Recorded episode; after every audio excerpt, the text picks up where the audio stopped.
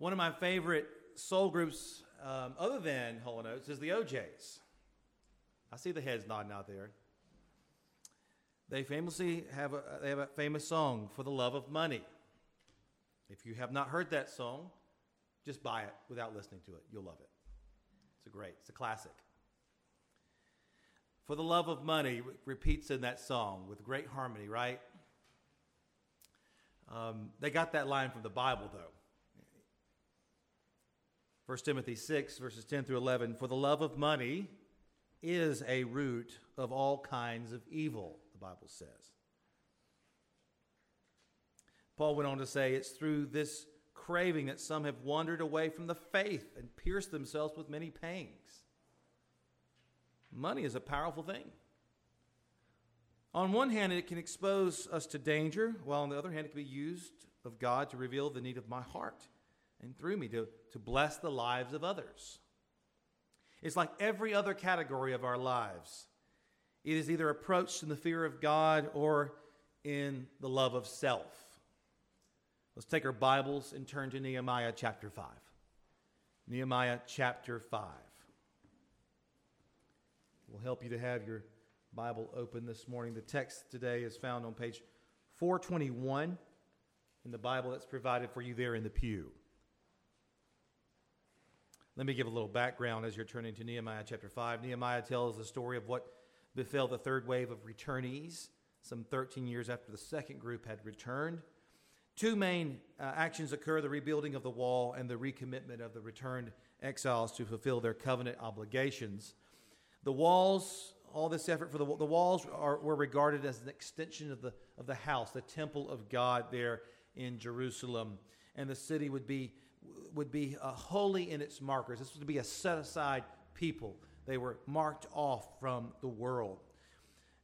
But we know that the Word of God, if the Scriptures do not first and foremost mark you off, well, in the end, you'll be a non special, special people. And so the book is, a, as I mentioned last week, it's a general's diary, a governor's report, a civil record, a management handbook, and a memoir all in one. We have been accustomed to reading of the difficulties put in the way of the returned exiles by those outside the community. But this morning, in chapter 5, there's a, a sharp turn. We discover a new threat, not from without, but from within. Potentially more dangerous than the others because it strikes at the exile's most precious asset, and that's unity. And so far, we have been accustomed to, again, just reading those things that were put in their way, but now we're going to have to look at some issues there within. So let's look, look now at Nehemiah chapter 5, verses 1 through 13. There was a widespread outcry from the people and their wives against their Jewish countrymen. Some were saying, We, our sons, and our daughters are numerous. Let us get grain so that we can eat and live. Others were saying, We are mortgaging our fields, vineyards, and homes to get grain during the famine. Still others were saying, We have borrowed money to pay the king's tax on our fields and vineyards. We and our children are just like our countrymen and their children, yet we are subjecting our sons and daughters to slavery.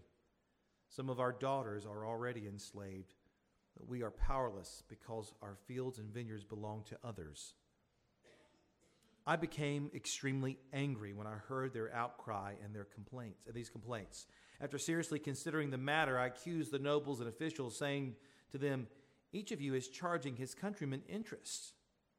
So I called a large assembly against them and said, We have done our best to buy back our Jewish countrymen who were sold to foreigners, but now you sell your own countrymen, and we have to buy them back.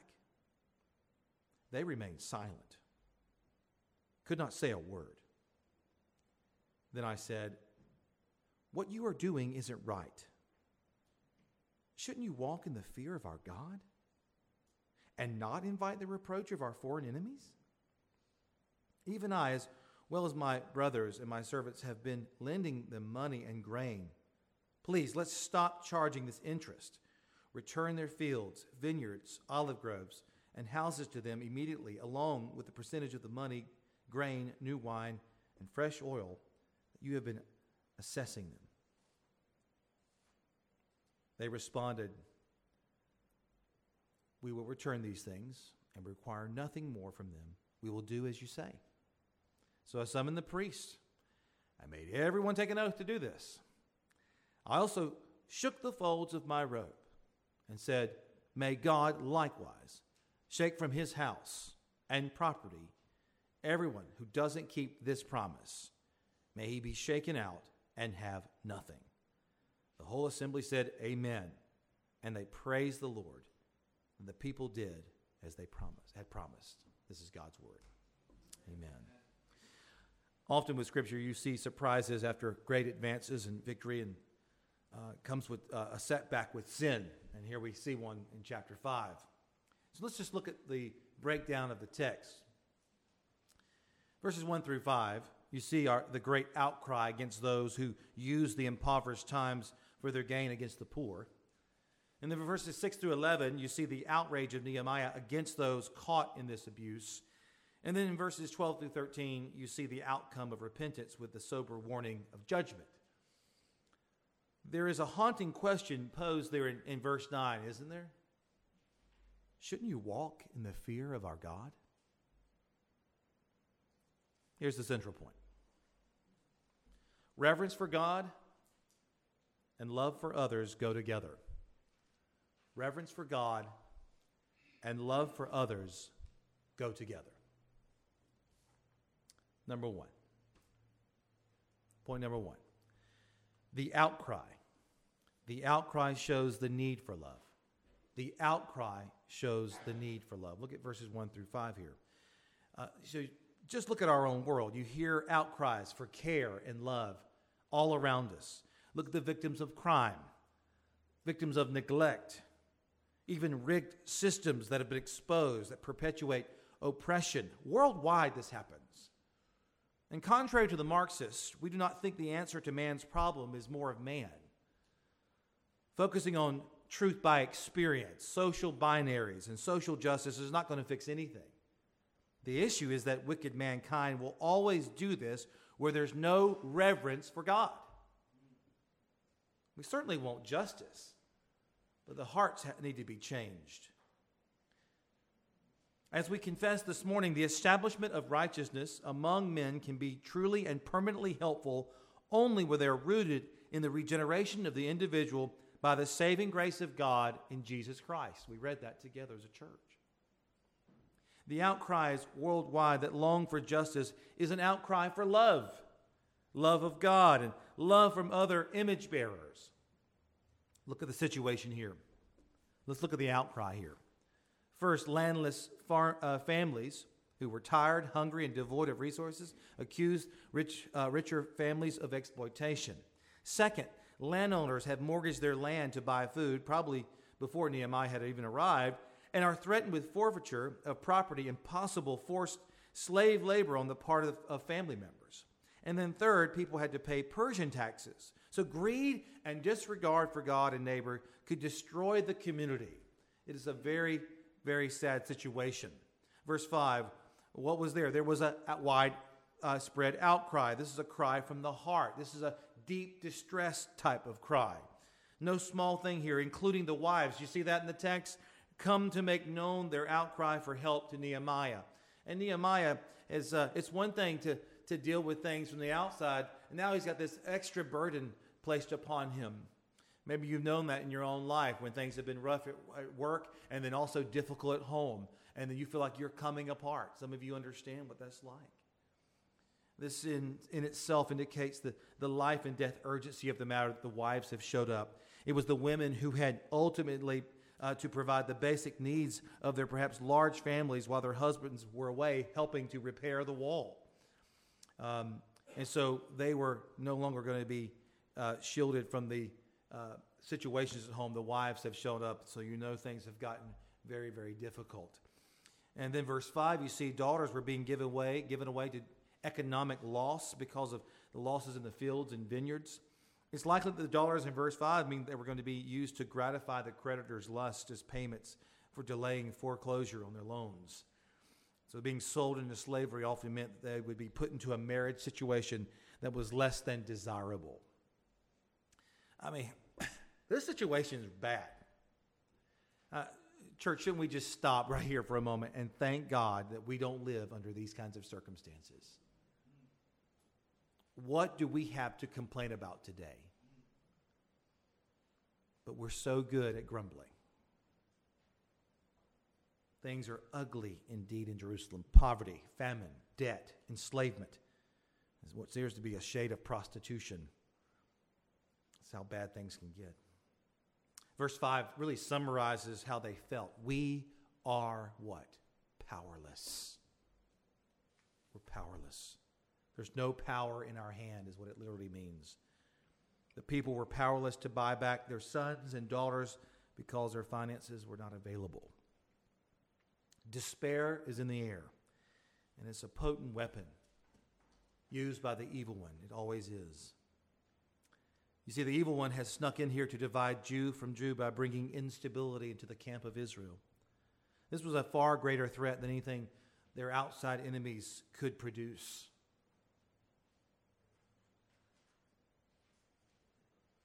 Makes you ask yourself, you know, do, do you think beyond yourself when you think about how you deal with your money and how, about how you go to uh, go about accumulating money? Because there were some here clearly did not give any thought to that. Do you ever ask whether what you do with your money harms other Christians or keeps them from being able to devote themselves to the work? The thought that a brother has behaved shady against you in your own covenant community is a recipe for cynicism. Cynicism against the church, cynicism against the leaders, cynicism towards God.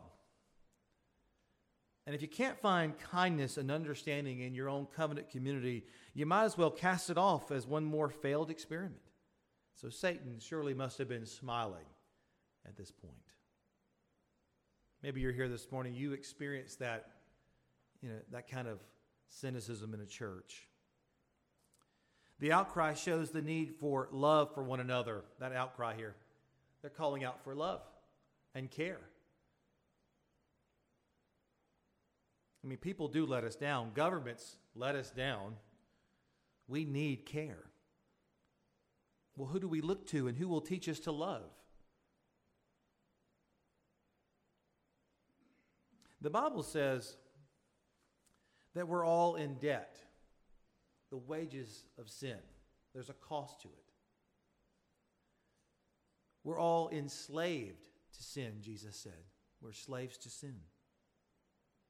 There is one, my friends, I want to tell you, who will never add to your debts, but he'll take them all away. His name is Jesus. Amen. Your outcry for love has an answer fundamentally. And that answer is Jesus.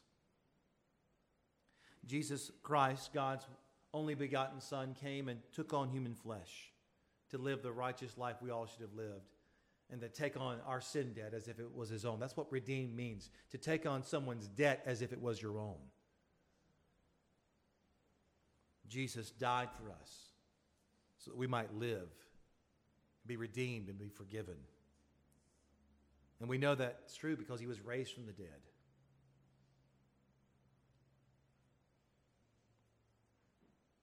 And that answer in Christ compels us to love, to love one another so that among us, there is no, never such an outcry among God's people because we have Christ. So we learn there a lot about the outcry. And fundamentally, while we face challenges here on earth, our biggest challenge, our most, our deepest need is to know the love of God in Christ. And knowing that will help us love others. Let's go to point two reverence for God and love for others go together. Number two, the outrage, the outrage against greed is warranted. The outrage against greed is warranted. Verse 6, we see Nehemiah does not hold back his feelings, does he? I became extremely angry, the text tells us. Now, sometimes it becomes necessary to express righteous indignation against injustice. Ephesians 4:26, be angry and do not sin. And note how in verse 7 of the text, before accusing the nobles and officials, he look at the text. What does it say? He seriously considered the matter. You see that in the text? Yeah. You see, anger is a dangerous emotion. And we live in an age where it's almost uh, it's, it's, the normal spirit of the age just to live in rage at, at the slightest offense. That is not how God would have us to live. In fact, it should be checked in the home. It should be spouses checking each other, saying, Whoa, you're sinning in your anger. When our children are sinning in anger, it needs to be confronted head on. It's not right. Because anger is a dangerous emotion, difficult to control, almost impossible to align with a rational response. So, parents, do you need to go to a child perhaps this week, uh, today, and ask for forgiveness for sinful anger? I know I've done that before. Spouses, do you apologize for sinful anger, or do you blame it on your personality like a non believer would do it? Just call it what it is. I sinned. Non believers say, oh, it's just my personality. Oh, I just got worked up. Oh, no, no, you just won't confess sin. That's what's happening. Confess it, forsake it. That's no kind of a, that's no real apology, by the way. No one really appreciates that or respects that. To avoid responding in kind, saying and doing things that he might later regret, Nehemiah takes a moment or two to consider his response. There's just wisdom here for us in watching Nehemiah's leadership it reminds us that this is what life in the Spirit looks like. We're walking in step with the Holy Spirit. The accusation, though, now is named. They were charging interest. And this should ch- jump off the page to us if we've read the Bible before.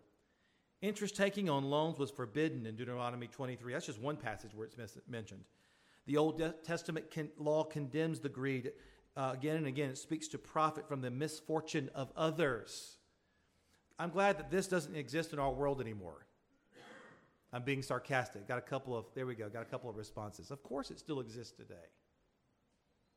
They are guilty of unjustly charging someone for a loan by exploiting them when they're in dire straits. You say, Pastor Garrett, it feels so greasy. It is, a, it's very greasy. It's a dirty thing to do. If only we embraced uh, God's law and the wisdom of His law and personal spending in America, both at the consumer level and at the federal level. Amen? Amen. But again, there is no fear of God. Nehemiah's words in verse 7 can as well be taken to mean you are imposing too heavy a burden. And Nehemiah called a large assembly. I love that. Called a large assembly to witness this confrontation. Why? Because discipline was happening. For some, sadly, it takes more than a, a voice of principle to get their attention. It requires a public level of accountability. It just does for some. They're so deaf until an assembly is gathered, then they can finally listen. I hope that you and I aren't those kinds of people. I want to be like Matthew 18, step one, done. Right? One witness, you confronted me, I'm ready to change. Verse 8 they were selling their own countrymen into slavery.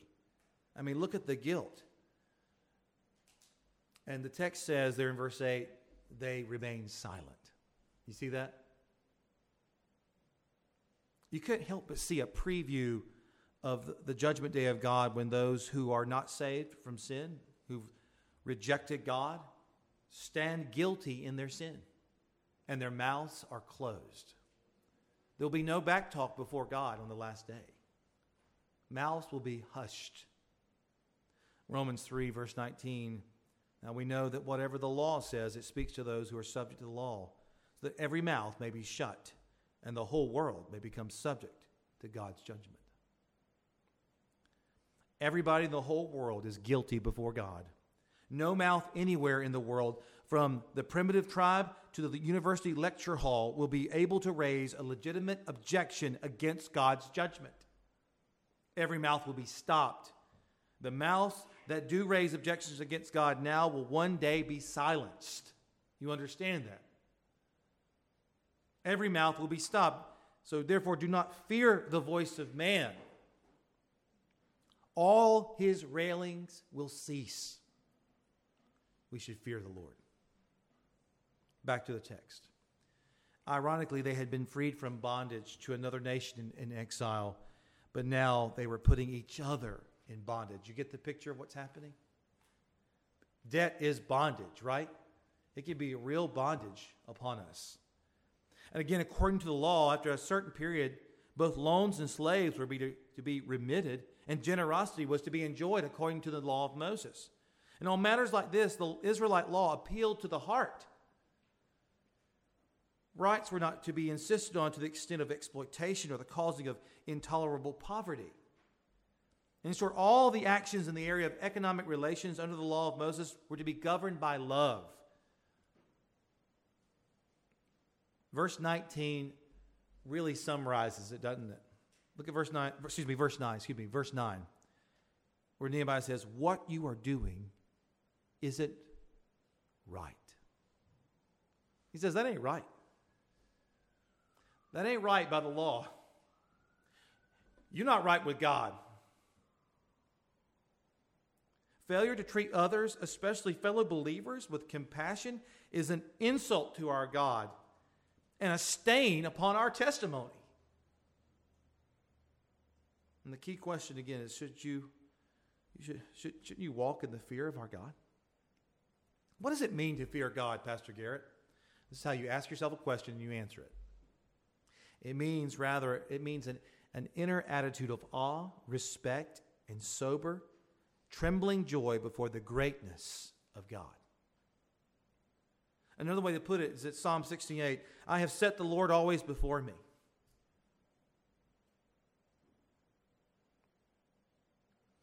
It's not setting up a phone before us at, the start of our days or setting up whatever it is that day we're facing.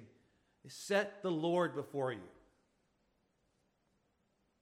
He's saying, My secret is that I live my life keeping the greatness of God always before me. And you can't do that unless you open His Word. We're to think of His glory, of His love and His power, and let, uh, let, who, uh, let, and, and let the one who's in control uh, guide us, our sovereign God. We are to fear the Lord our God and worship Him. He is our praise, and He is our God who has done for us these great and awe inspiring works that our eyes have seen. The Lord is great and highly praised. He is feared above all gods. Let the whole earth fear the Lord. Let all the inhabitants of the world stand in awe of him, for he, he spoke it and it came into being. Know that everything God does will last forever. There is no adding to it or taking from it. God works so that people will be in awe of him, the word says. God himself says in Jeremiah, Do you not fear me? This is the Lord's declaration. Do you not tremble before me, the one who set the sand as the boundary of the sea, as an enduring barrier that it cannot cross? The waves surge, but they cannot prevail. They roar, but cannot pass over it.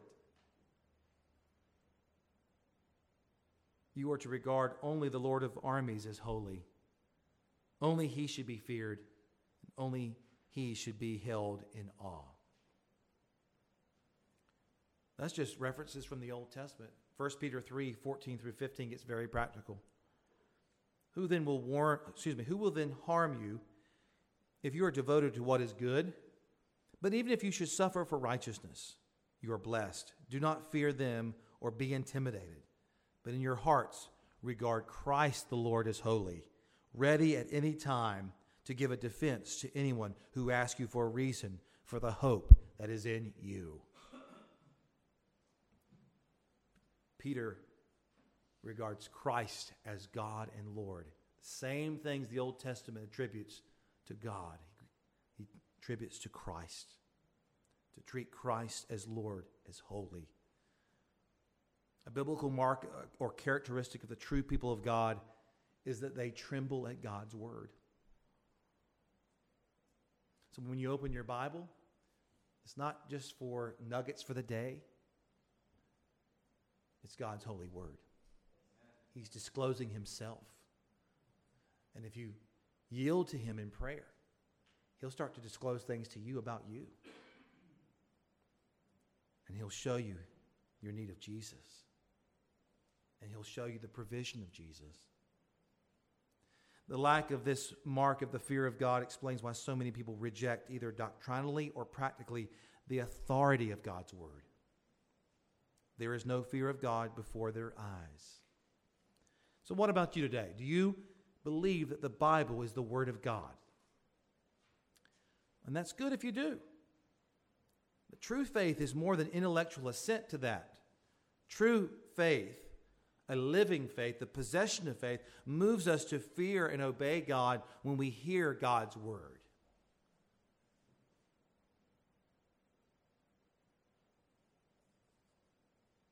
Do you look at, but let's look here. Another way that we show that we fear the Lord's responding to his word is also in how we love others. So we have to think about how we, we live in a very consumeristic age, right? I mean, we live in such a crazy uh, culture that we have drive through church. What in the world is that? What nonsense is that? So, no wonder we have discipled our entire culture to be consumeristic and selfish, as if we needed more encouragement to be more selfish. Do you use people and are all, all, all over them when they serve you, but have little use for them when they don't. Do you sometimes act like a spoiled teen who's only charming when you need something, but other than that, you show no real interest in others. You know what that's called? Despising others. You know, this kind of heart can take you down a path of exploiting others, which is hateful. I've seen children grow up and treat their parents like this. They will see their parent give and give to the point of great pain and then move on like it's nothing. Young people, if you grow up and treat your parents like that, who have provided and cared for you, God have mercy. You will give an account for that. God help us not to raise little demon children like that, parents.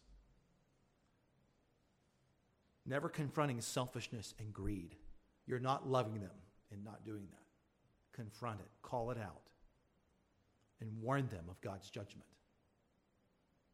And then also, we need to warn ourselves. Here in this exploitation of these people, they, they carry with them no sense of personal moral brokenness when they, that's going on. There's no personal brokenness if that's the way you're living. They have no fear of God, no sense of His uh, or need of, the, of His rescuing grace. They have disobeyed and they possess little shame and fear. God is not in their thoughts, and His holiness not only has no shaping influence in their lives, but it doesn't receive the slightest recognition when this is going on unchecked and unrepented of.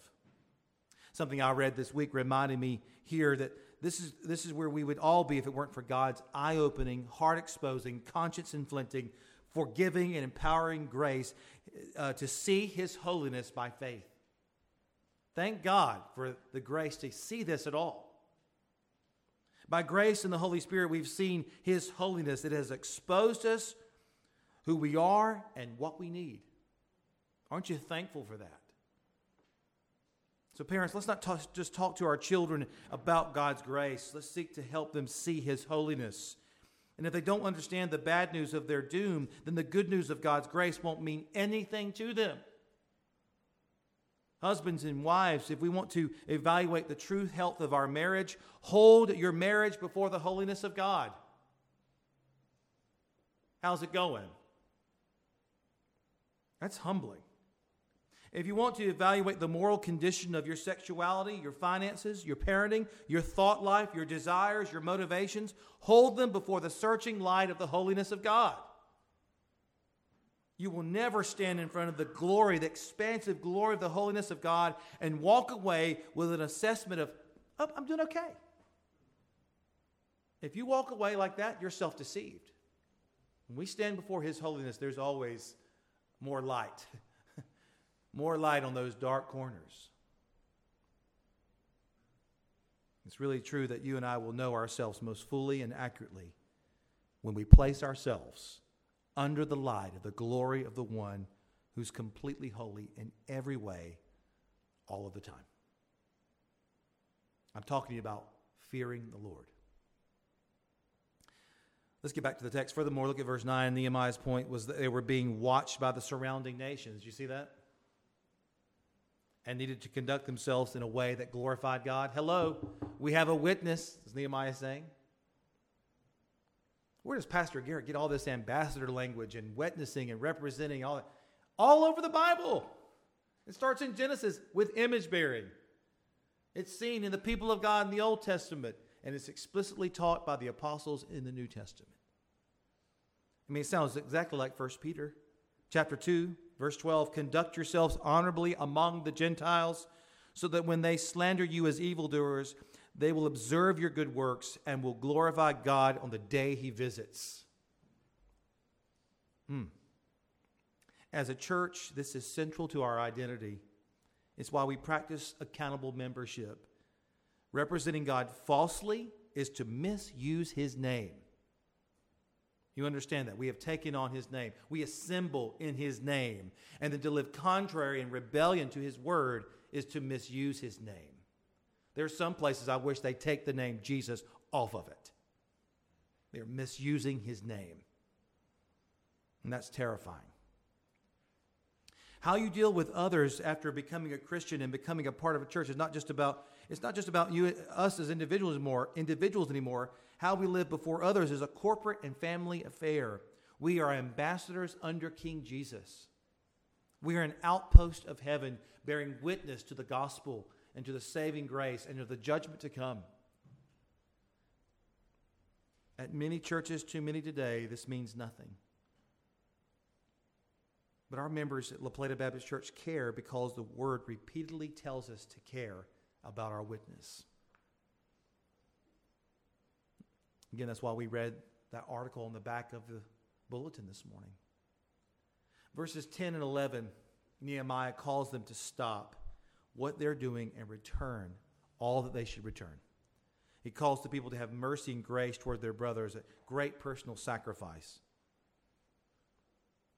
Again, this idea is carried over all the more in the New Testament. 1 Corinthians 12 teaches when our brother or sister suffers, we all suffer. We should help needy believers, not exploit them. The Jerusalem church was praised for working together to eliminate poverty among themselves in Acts chapter 4. And remember Proverbs 28, verse 27 those who give to the poor will lack nothing. So make it a practice to help those in need around you in the church. Yes, we should help those outside the church, but we what what a bad witness if we don't even start with within our own family and take care of them. One day, you got to remember, we'll see the Lord Jesus. And Jesus has called us all as a church to be a people of love in our dealings and in our care for one another. And it's not just financial care. Sometimes we need to spend ourselves emotionally or physically in some way helping one another. And I've seen it happen in this church beautifully. I've seen saints help one another, and I praise God for it. One day, God's wrath will be revealed against all injustice. It will be a perfect and, and holy outrage, which brings me to the third point. Reverence for God and love for others go together. Number three, the outcome should be repentance. The outcome should be repentance, verses 12 and 13. So, verse 12 comes with a, a, a relieving statement. they responded. Praise the Lord, right? They responded. And notes, they took an oath in their repentance. And repentance means to take God's side against your sin, to turn from your sin. Verse look at verse 12. We will return these things and require nothing more from them. We will do as you say. Praise the Lord. I mean, look at the formal and public repentance that happened. That's impressive. Imagine how cleansing and how healing it was for the whole assembly to hear that. You think that discouraged people when these guys got up and, and confessed and, and forsook that sin? No. It blessed people's hearts to see that. Verse 13 We will return these things and require nothing more from them. We will do as you say. How sobering to see such godly accountability happen. And today, I think in the church culture, there's an allergy to this kind of public commitment. I remember months ago, a brother in this church stood up and confessed he was not being faithful to the gathering as he should be. And it was powerful to see that. We could use more of that from time to time in the life of the church. Another reason I don't want to put the live stream back on, so we can have real gospel life together as a church assembly. Where a brother or sister gets up and says, This has not been going right, it's been going wrong. I'm turning from it by God's grace, and I'm asking you to come alongside and encourage me and help me. You don't think that would be powerful in this room? Yeah, we need that. It's encouraging to see that. Our entire relationship to God is based upon covenant promises. God sanctifies the matter of, of vows and oaths and promises. I mean, trust in human relationships, such as marriage and, and business agreements, is necessary to the, to the welfare of society. Of course, we've covenanted together as a local church. An oath is part of worship where people seeking to assure their, the, the, the veracity of what they speak call upon God to witness it, and they assert and promise. And the implication is that those taking the oaths are, are to be found lying, God will deal with them.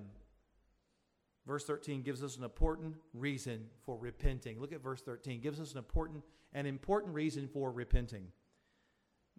Nehemiah shakes out his robe to illustrate the power of God to shake all of creation, namely sinners in judgment like crumbs on a robe. You see the illustration? As one, one author said, Nehemiah demands his, Nehemiah's demands was followed by a solemn oath, the seriousness of which was reinforced by the ritual act of shaking the folds of his robe while reciting a curse on those who failed to keep it.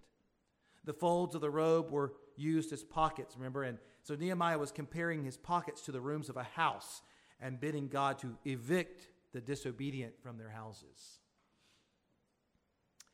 Reminds us of what we heard earlier this morning in Hebrews chapter 12.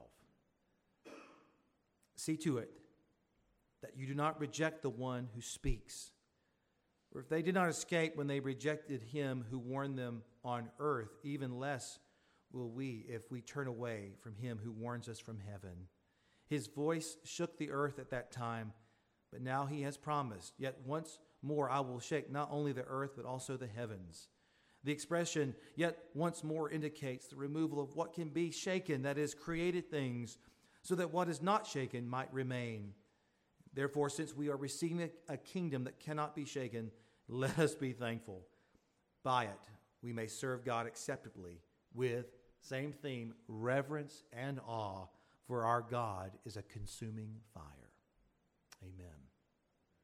God promises a shaking or judging of the nations to bring God's glory and kingdom. And those who are connected to God's kingdom and united to God through Christ cannot be shaken. Praise the Lord. There is one who will shake the heavens and the earth like an old garment to be tossed. Jesus will return in power and glory. And friends, the same judge is the same one who welcomes any sinner today who would repent and believe. You don't have to meet God in judgment. You can be welcomed in. You can be brought into his home, his household, his family. And he can only do that through his Son, the Lord Jesus Christ. You see, the reason I know God loves you is that he made you in his image. You are an image bearer. So God loves you. And he's willing to forgive anyone here today. If you can hear me, God loves you. He's willing to forgive you. Today, you would repent of your sin, your way of going against him, rejecting him, knowing better than him, all those things. And saying, I know that Jesus is your son. I know that he's my only hope that he lived the life I should have lived and died the death I deserve, and that he was raised on the third day. Forgive me, have mercy on me, God. Today, if you will turn to Christ, he will forgive you. He'll give you eternal life. Come to Christ. You don't have to meet God in judgment because he himself took on the judgments, the, the curses of the covenant, fell on him so that would not have to fall on us, on any who'd repent and believe. That's the good news today. Let me conclude. Today, God's word is calling us to live before the face of God. And when we do, we will live in the fear of God and in love towards others. Let's pray.